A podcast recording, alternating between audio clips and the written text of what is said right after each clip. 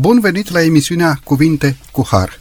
Sunt Săvel Lupu și doresc să vă mulțumesc, stimați ascultători, pentru faptul că ați ales să rămâneți pe lungimea de undă a Radio Vocii Speranței, să discutăm despre un subiect frumos de pe paginile Sfintelor Scripturi.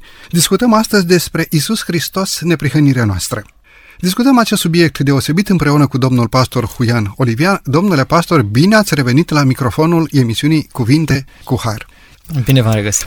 Tendința naturală a firii umane este aceea de a ne angaja pe căile decăderii, departe de Dumnezeu, departe de legea lui Dumnezeu, atât de departe încât chipul nostru să nu mai reflecte chipul divin. Înclinațiile firii pământești pot fi anihilate prin exercitarea voinței controlate de Duhul Sfânt. Totuși, noi observăm dorința de întietate, dorința de a avea mai mult, dorința de a trăi cât mai mult și cât mai sănătos, dacă se poate, fără muncă, fără sacrificiu. Nu știu dacă ar fi bine să discutăm despre aceste dorințe, dar unele dintre ele chiar nu sunt sfințite. Unele dintre acestea pot să se desfășoare într-un cadru legitim, pozitiv, spre exemplu, a trăi sănătos e bine, este o necesitate. Însă altele sunt condamnabile. Spre exemplu, a încercat să adun bani pe căi necinstite. Și asta este o dorință a inimii umane. Aș vrea să începem emisiunea de astăzi gândindu-ne un pic la oferta lui Dumnezeu și la oferta diavolului. Dumnezeu are oferta lui, dar vine și diavolul cu oferta lui. De ce au căzut primii noștri părinți? Pentru faptul că n-au luat aminte la planul lui Dumnezeu, la porunca lui Dumnezeu și au dat ascultare ofertei diavolului. A primit oferta diavolului. Ei bine, Starea de neprihănire este întoarcerea omului la acea stare în care omul, prin Harul lui Dumnezeu, dorește să rămână ascultător de Cuvântul lui Dumnezeu, dorește să se reasemene cu Tatăl nostru Ceresc.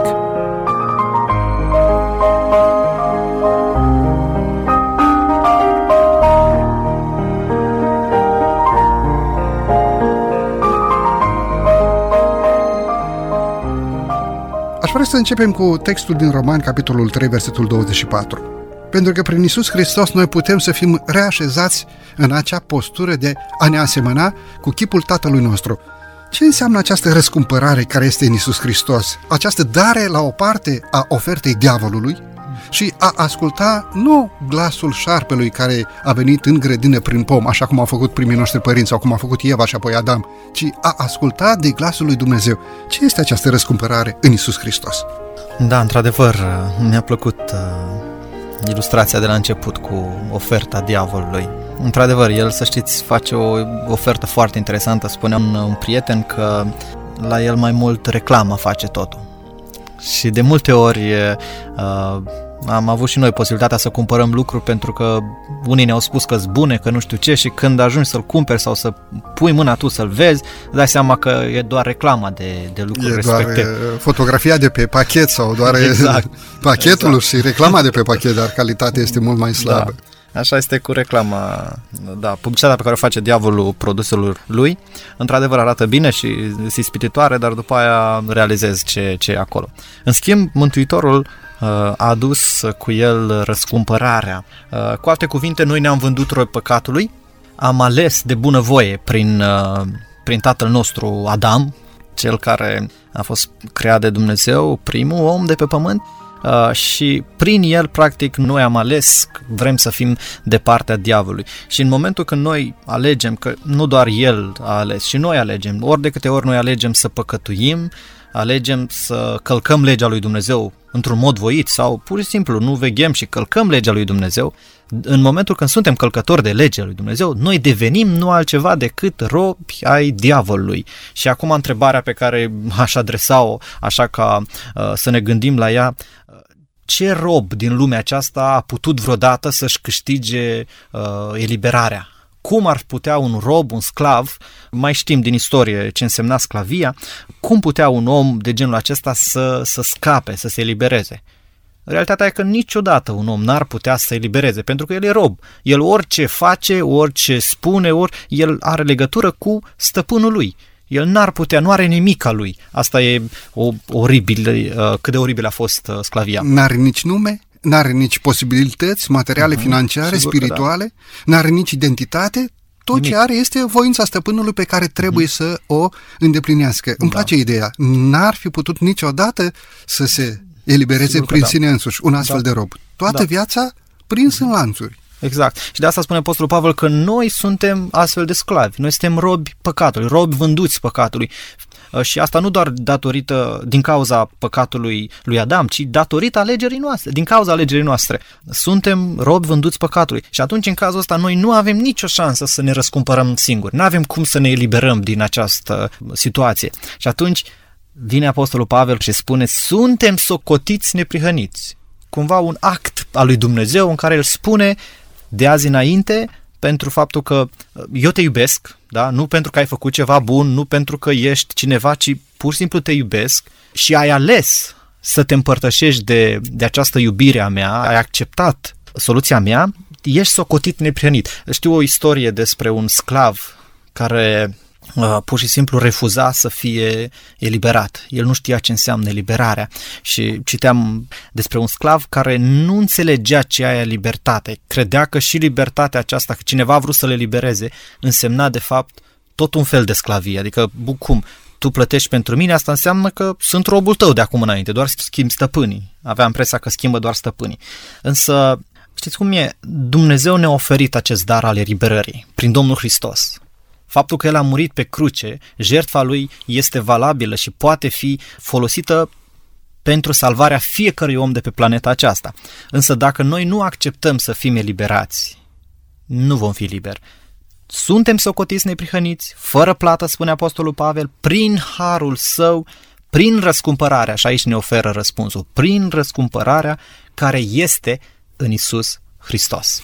Mi-a plăcut exemplul pe care dumneavoastră l-ați dat cu acel rob care a înțeles libertatea ca fiind rob la un alt stăpân. Uh-huh. Și nu și-a dorit să primească acest lucru. Probabil că cu primul stăpân încercase el să intre în voia stăpânului și viața să-i fie astfel un pic mai bună.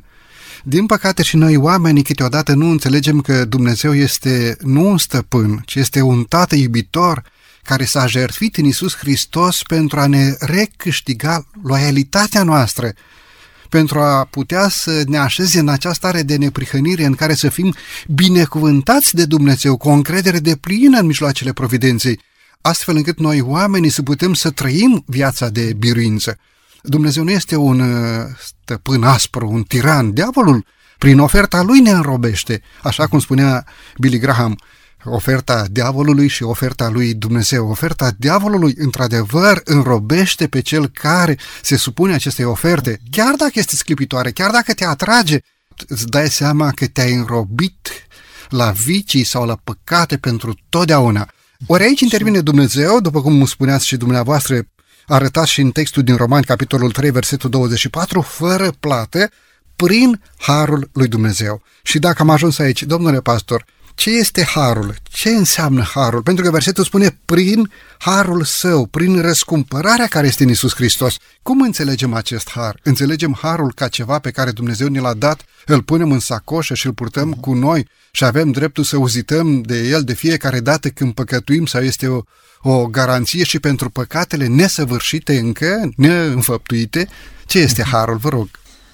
Harul lui Dumnezeu, am putea spune, este un dar al lui Dumnezeu în persoana Domnului Hristos. E adevărat, există și un sens uh, mai general al harului, uh, uh, ne referim uh, multe daruri pe care El ne le oferă, dar în general când vorbim despre har, harul și uh, articulăm acest cuvânt, ne gândim la darul Domnului Hristos, darul mântuirii oferit în persoana Domnului Hristos.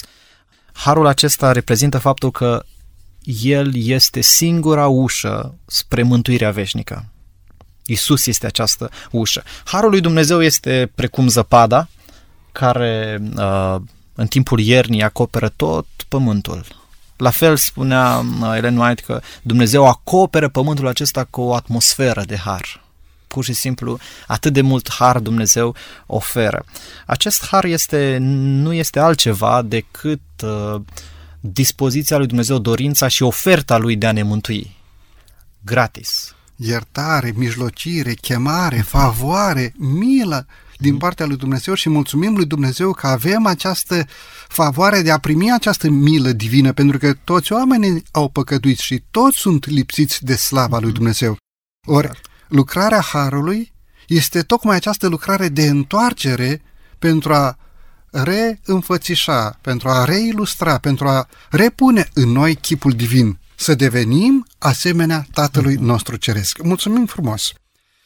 Vreau să vă întreb, se poate crește în har? Sau este doar așa ceva ca un costum care Dumnezeu ți l-a dat, care poți să-l păstrezi curat sau să-l mânjești? Uh, ca o haină pe care o îmbraci, dar niciodată nu se dezvoltă odată cu tine, ca un copilaș care între timp a crescut, dar poartă tot o hăinuță așa strâmtă, strâmtă pe el, pentru că i-a fost atât de dragă în anii copilăriei.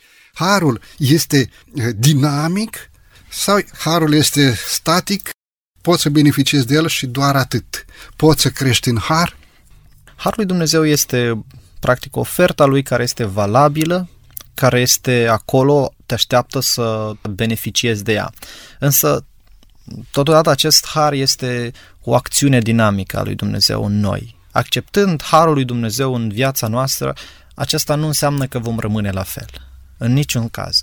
Ci primind harul lui Dumnezeu în noi, acceptându-l în viața noastră, aceasta ne va transforma, ne va face asemenea lui Dumnezeu. Dar totodată e foarte important de, de înțeles faptul că Harul lui Dumnezeu nu este ieftin. Unii au impresia că Harul lui Dumnezeu este ieftin și în sensul că pot să pună și ei, pot să plătească și ei. Atunci când, în momentul când uh, plătești pentru un lucru, înseamnă că poți să faci ceva pentru el devine ieftin. Însă Harul lui Dumnezeu nu este ieftin. Harul lui Dumnezeu este atât de scump. Persoana Domnului Hristos, darul lui prin, prin moartea Mântuitorului este atât de scump încât nimeni niciodată n-ar putea să plătească. Și pentru că nimeni niciodată nu poate să plătească, Dumnezeu o oferă gratis.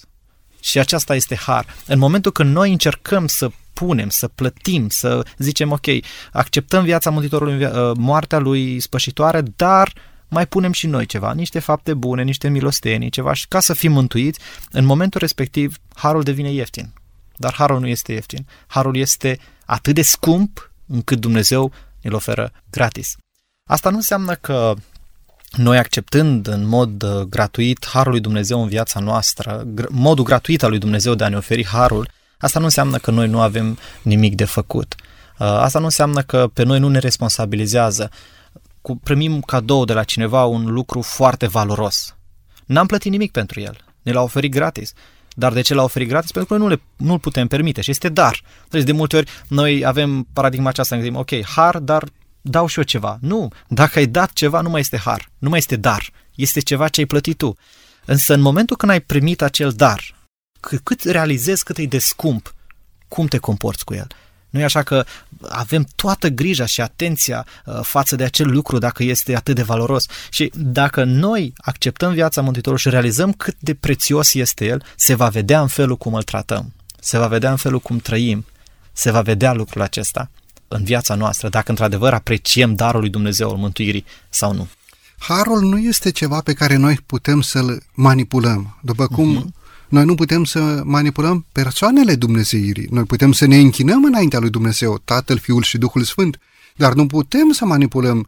Nu este îngăduit, nu îngăduie Dumnezeu, spune versetul Scripturii, niciodată Dumnezeu nu va da cinstea lui idolilor. Dar mă întreb, pentru a primi harul din partea lui Dumnezeu, noi oamenii chiar nu avem de făcut nimic?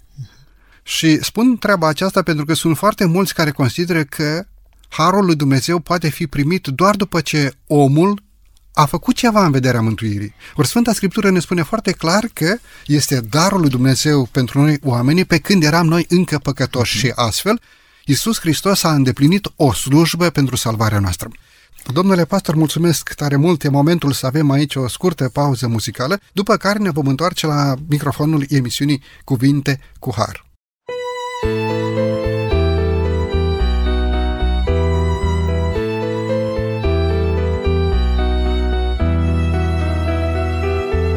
Mă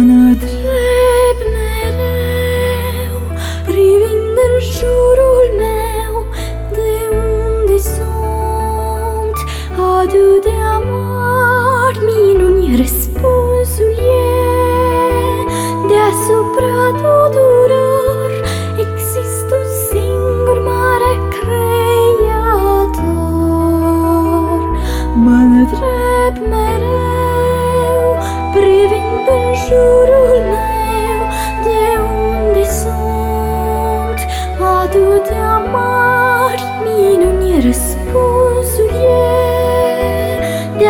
Deasupra tuturor există un singur mare creator.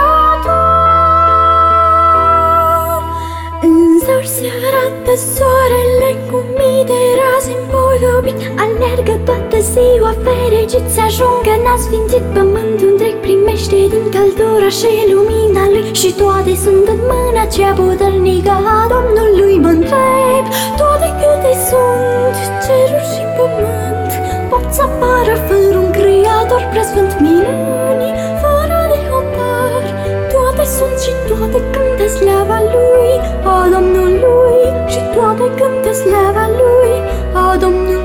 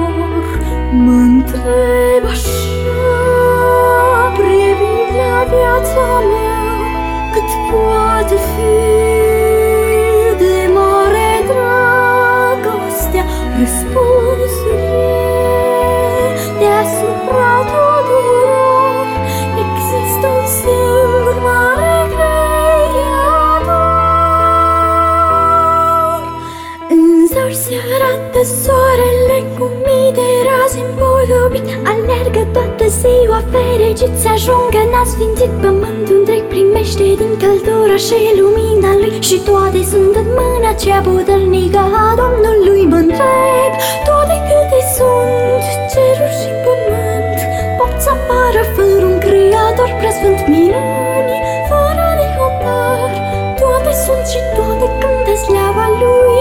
A Domnului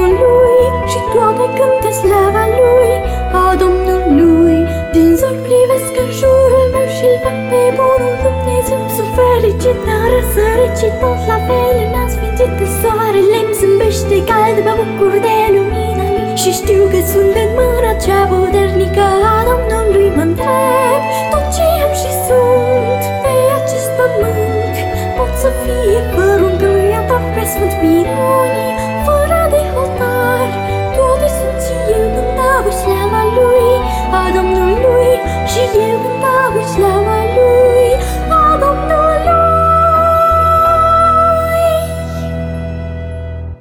După această frumoasă pauză muzicală ne-am întors la microfonul emisiunii Cuvinte cu Har. Discutăm astăzi împreună cu domnul pastor Huian Olivian, pastor în Biserica Adventistă de ziua 7 Discutăm subiectul Iisus Hristos, neprihănirea noastră.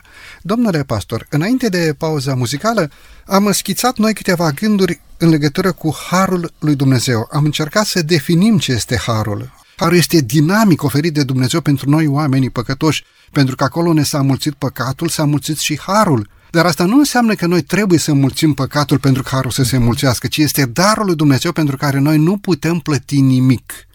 Și atunci, aș dori să continuăm emisiunea de astăzi cu următoarea întrebare. Ce fac acei oameni care plătesc pentru iertarea păcatelor? Pentru că prețul iertării păcatelor a fost plătit de Domnul Hristos. Harul este atât de scump, după cum spuneați, încât nu poate fi plătit cu nimic. Nici chiar cu faptele noastre bune, pe care le facem pentru slava lui Dumnezeu și pentru ajutorarea semenilor noștri. Înțelegem de aici că totuși noi suntem chemați să facem ceva. Și aș dori să explicați dumneavoastră, față în față cu Harul Divin, ce trebuie să facă omul credincios, pocăit în inima lui? Cum să întâmpine pe Dumnezeu în direcția aceasta? Vă rog. Uh, Martin Luther a avut o experiență foarte interesantă. Uh, el încerca să facă tot felul de pelerinaje și se lupta cu, cu sine însuși, chiar s-a dus să urce acea scară uh, teribilă în genunchi să, să, și dintr-o dată ajunge el și realizează, stai un pic, ce fac eu aici? Pot să plătesc cu ceva? Și vine în minte textul acesta, suntem socotiți, neprihăniți prin credință. Noi nu putem plăti niciodată cu nimic. Și atunci când noi vrem să punem ceva, să zicem, fac și o faptă asta bună, ca Dumnezeu să mă accepte, să mă iubească, să mă mântuie. Dau și eu niște bani acolo, uh, vorbesc cu nu știu cine, să mă ajute. Când facem lucrurile acestea, nu facem altceva decât bagiocorim dătătorul. Imaginați-vă că cineva ar veni să ne ofere un dar extraordinar de, de bogat. Nu știu, o casă imensă, uh, într-un loc exotic care nu îl permitem. Și casa aceea ar valora milioane de euro, pe care noi nu le-am permite poate toată viața să plătim. Și când vine să ne ofere, zicem, uite, îți dau și eu 10 lei pentru casa asta care tocmai mi-ai dat-o.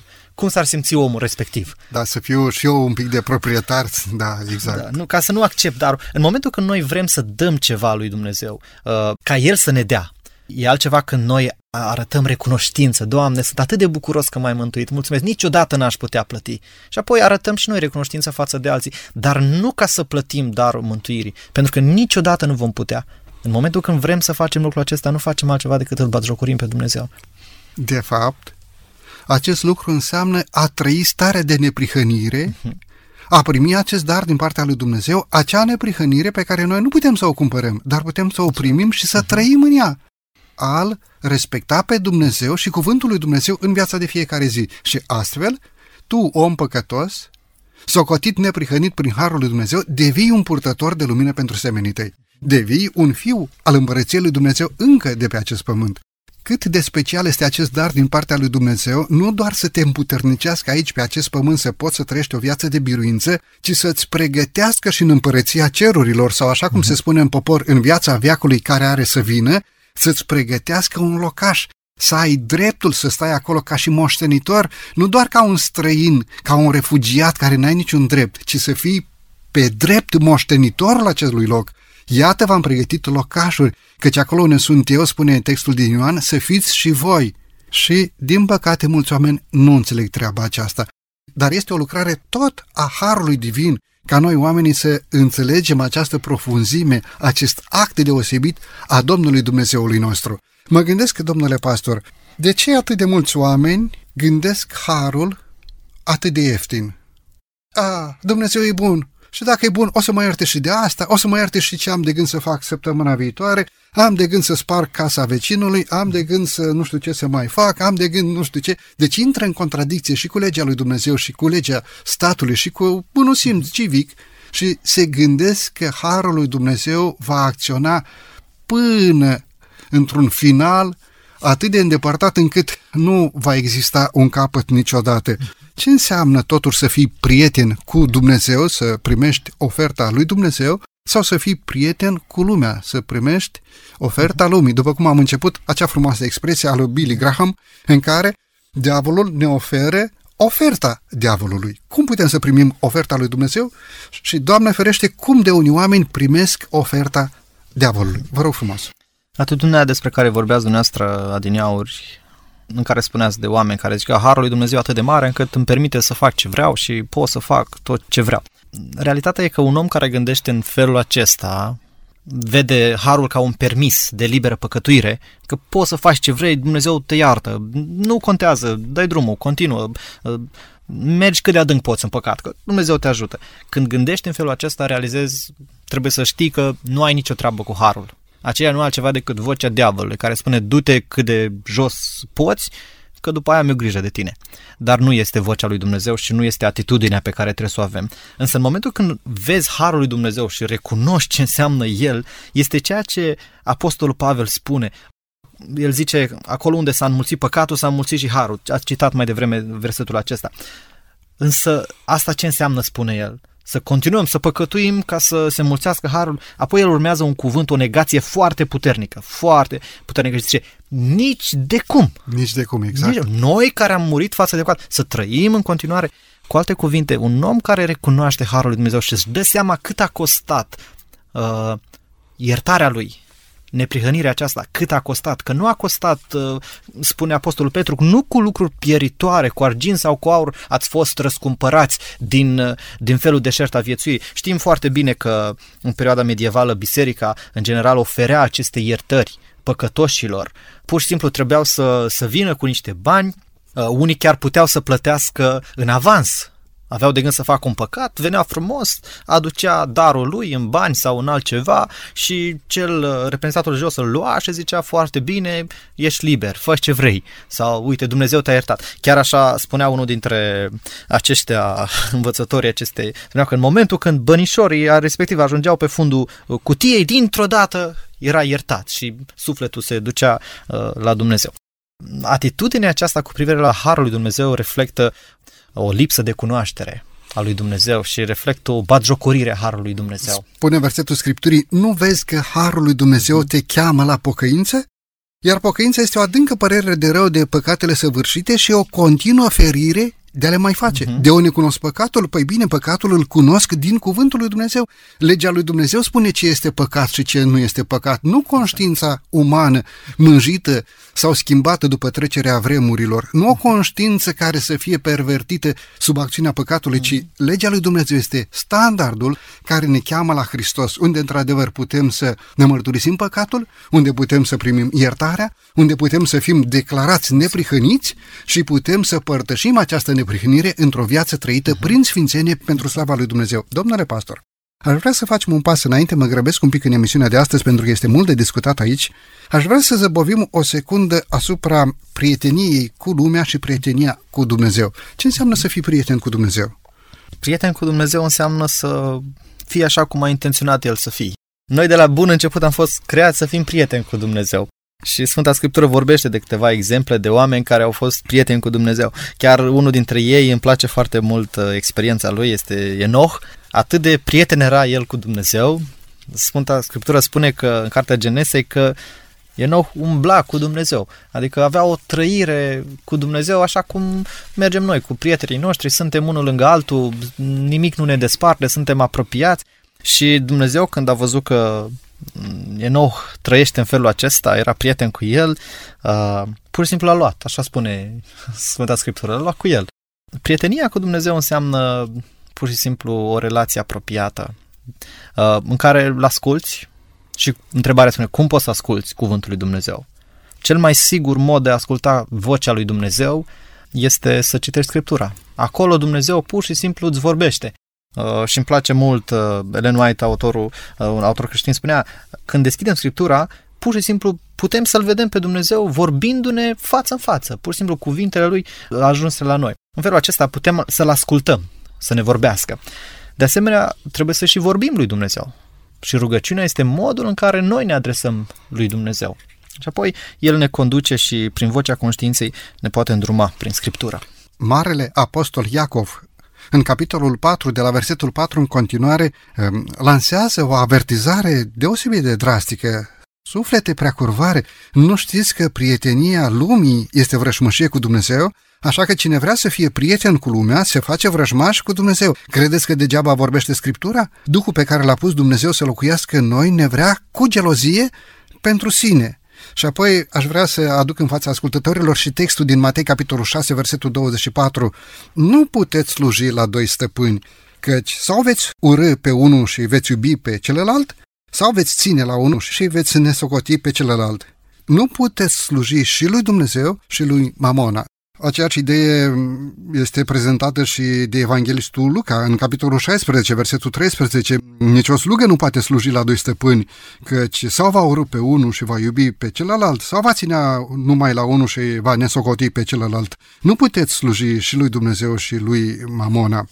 Ei bine, stimați ascultători, câteodată dragostea de lume, dragostea de Mamona, dragostea de bani, aduce atât de multă înstrăinare și aduce atât de multă însingurare față de Dumnezeu și unii față de alții, încât omul nu mai poate să reflecte deloc chipul divin. Omul reflectă un alt chip, adică reflectă chipul acestui viac sau prietenia cu lumea. Domnule pastor, mulțumesc frumos! E timpul să avem din nou aici o scurtă pauză muzicală, după care ne vom întoarce la microfonul emisiunii Cuvinte cu Har.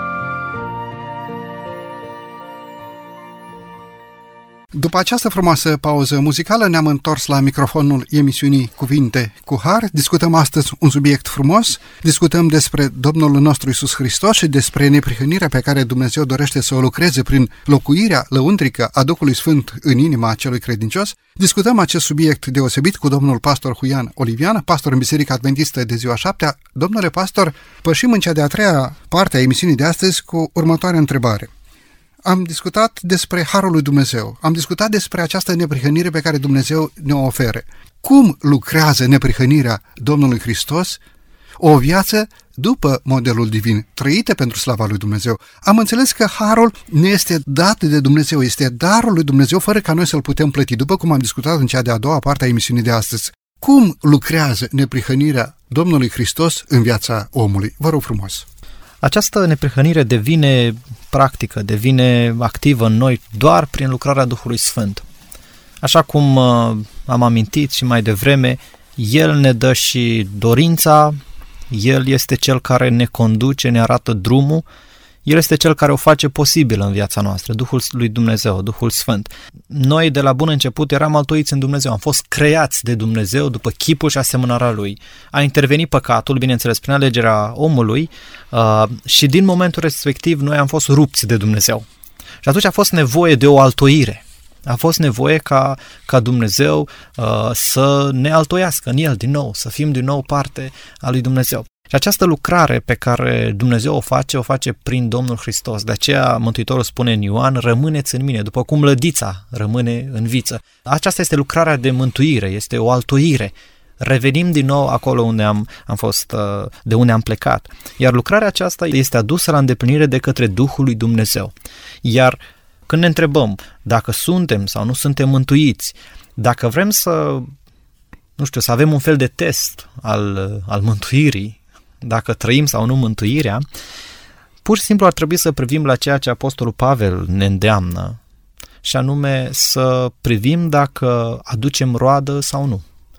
Că un pom, atunci îți dai seama dacă este bun sau nu, dacă aduce roadă. Da, dacă ai plantat un, un măr în, în curte și mai mulți ani nu face nimic, îți dai seama că e o problemă cu el.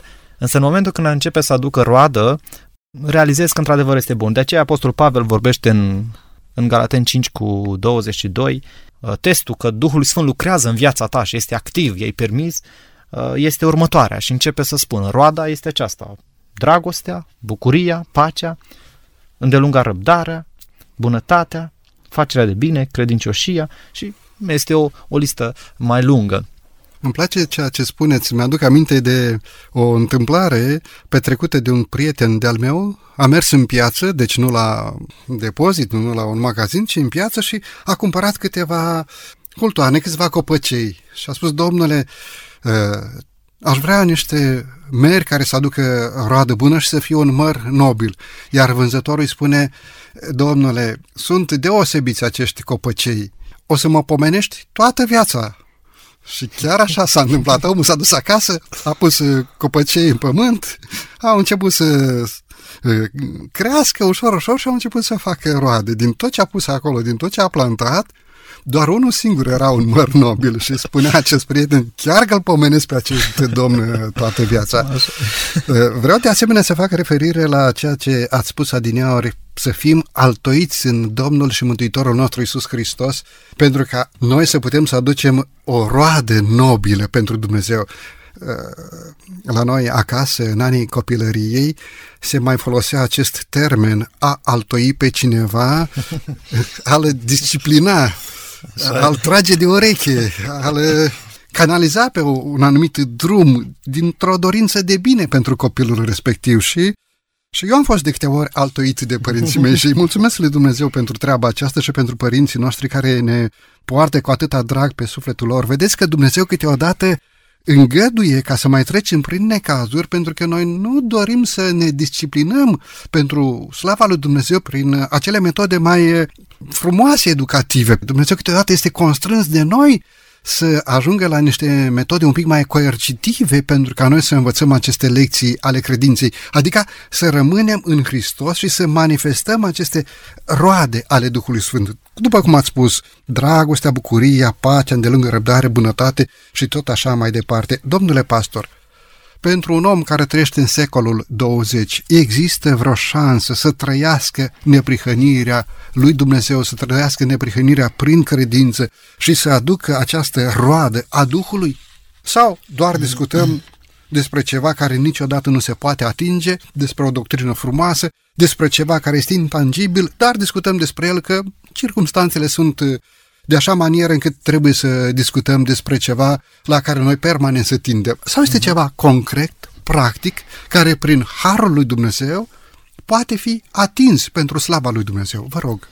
Trăim timpuri foarte dificile și parcă niciodată ca până acum nu suntem și n-am fost asaltați de ispite, de, de lucruri care stau chiar aproape de noi.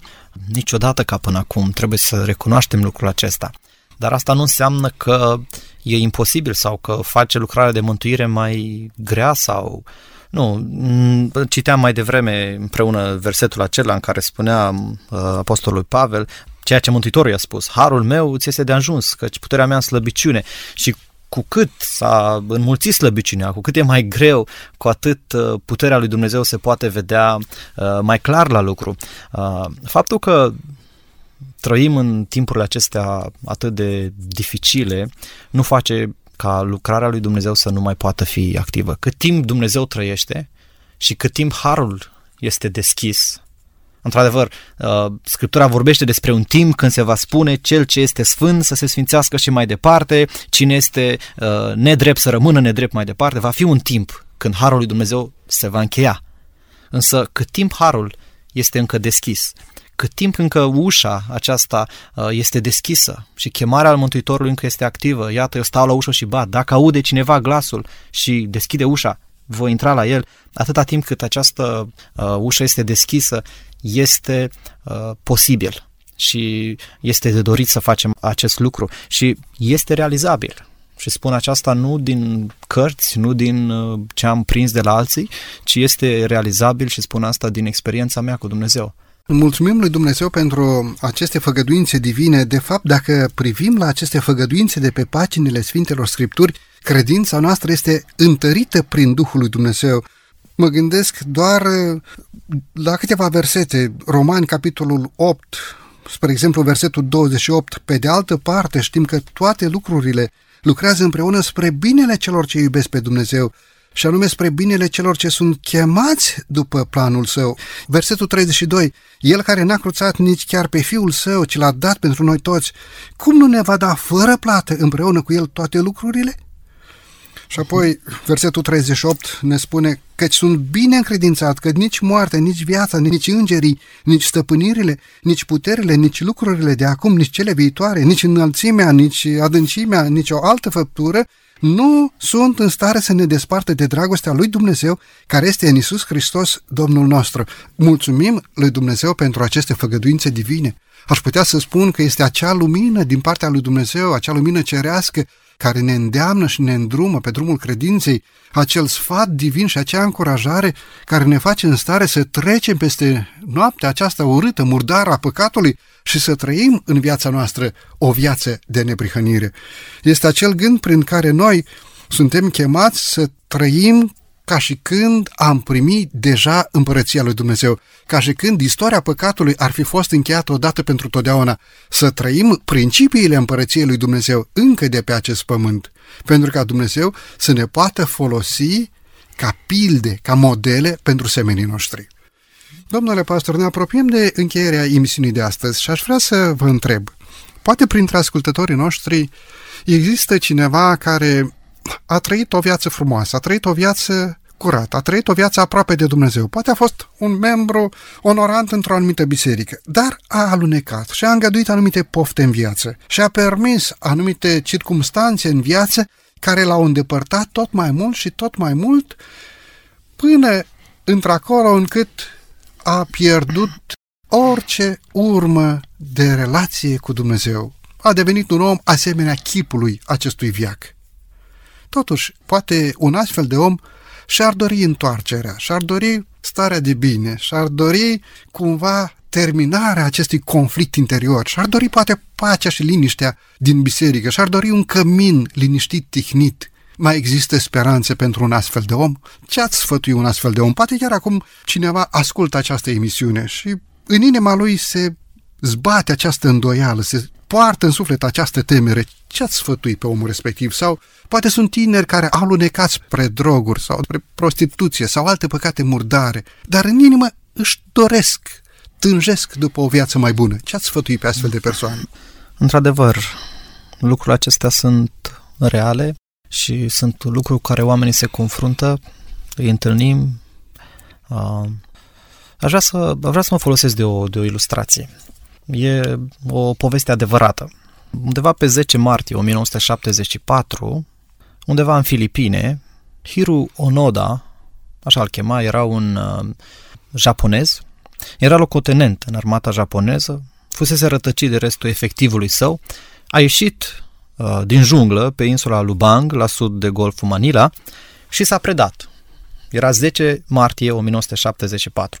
Războiul dintre Japonia și Filipine se încheiase pe 2 septembrie 1945.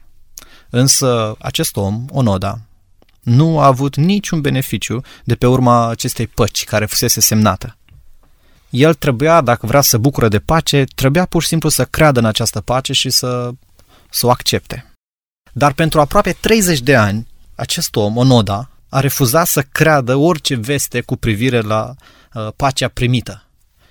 Și aceasta fusese transmisă prin radio, prin tot felul de flyere, hârtii aruncate din avion în limba japoneză, scrise de japonezi, unele chiar conțineau imagini și uh, scrise de familia lui el toate aceste lucruri le-a considerat că sunt diversiuni americane care vor să-l facă pe el să, să, să se predea. Și de-a lungul acestor ani de, de rezistență în junglă, el a fost tot timpul hărțuit de, de soldați filipinezi, de alții care încercau să-i descopere bârlăgul. Și în fiecare zi el aștepta să vină marina japoneză sau armata și să, să recupereze. Însă situația acestui om, al lui Onedo, Uh, este foarte asemănătoare cu situația noastră. Situația omului, păcătosului neîntors la Dumnezeu.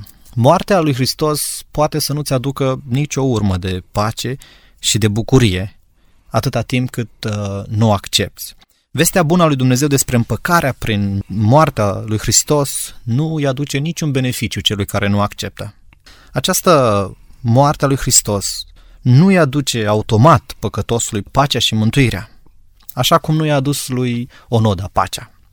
Acest om trebuia să accepte și să creadă personal această pace care a fost uh, uh, decretată. La fel și noi trebuie să acceptăm și la fel și ascultătorii noștri care au lupte la acest moment trebuie să accepte această pace pe care Dumnezeu a făcut-o cu omenirea. Pacea cu Dumnezeu și mântuirea vin numai în urma încrederii în făgăduința lui Dumnezeu. Mântuirea prin credință, practic, presupune implicarea personală, sub forma alegerii conștiente, prin consacrarea lui Dumnezeu a vieții și planurilor noastre. Acest om, Onoda, nu a participat cu nimic, nu a contribuit cu nimic la pacea dintre Japonia și Filipine. El nu trebuia doar să accepte pacea. La fel și noi, la fel și ascultătorul nostru. El nu poate să facă nimic pentru pacea cu Dumnezeu. Este deja înfăptuită de Dumnezeu. Noi nu suntem chemați să facem pace cu Dumnezeu, ci trebuie să acceptăm pacea pe care Dumnezeu ne-a propus-o. Ca păcătoși înaintea lui Dumnezeu, nu trebuie decât să procedăm ca acest om, ca Onoda, să capitulăm. Pur și simplu să capitulăm înaintea crucii lui Dumnezeu și spunem, da, Doamne, într-adevăr, am făcut aceasta, am făcut asta și mai mult decât știu eu, Tu mă cunoști mai bine, că de multe ori noi nu suntem conștienți unde greșim. Dumnezeu știe mai bine. Răspunsul nostru este tot ceea ce așteaptă Dumnezeu de la noi. Pur și simplu, da, Doamne, vreau să fiu mântuit. Te accept astăzi în viața mea. Vino și salvează-mă. Eh, domnule pastor, mulțumesc frumos pentru această concluzie. Deci există speranță, există nădejde. Rămâne această întrebare. Îl voi alege pe Dumnezeu? Voi alege oferta lui Dumnezeu?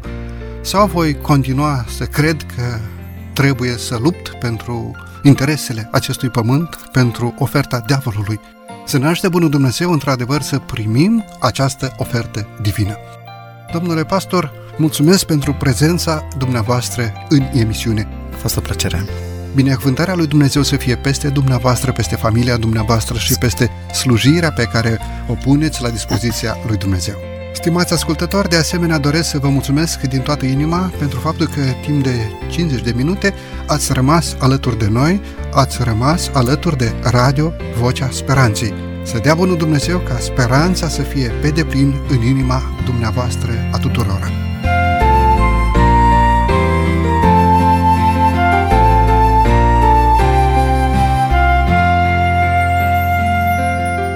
De la microfonul emisiunii Cuvinte cu Har, Săvel Lupu, iar din regia tehnică Nelu Loba și Cătălin Teodorescu, vă mulțumim pentru atenția acordată. Până data viitoare, Domnul Dumnezeu să fie cu noi cu toți. La revedere și numai bine tuturor!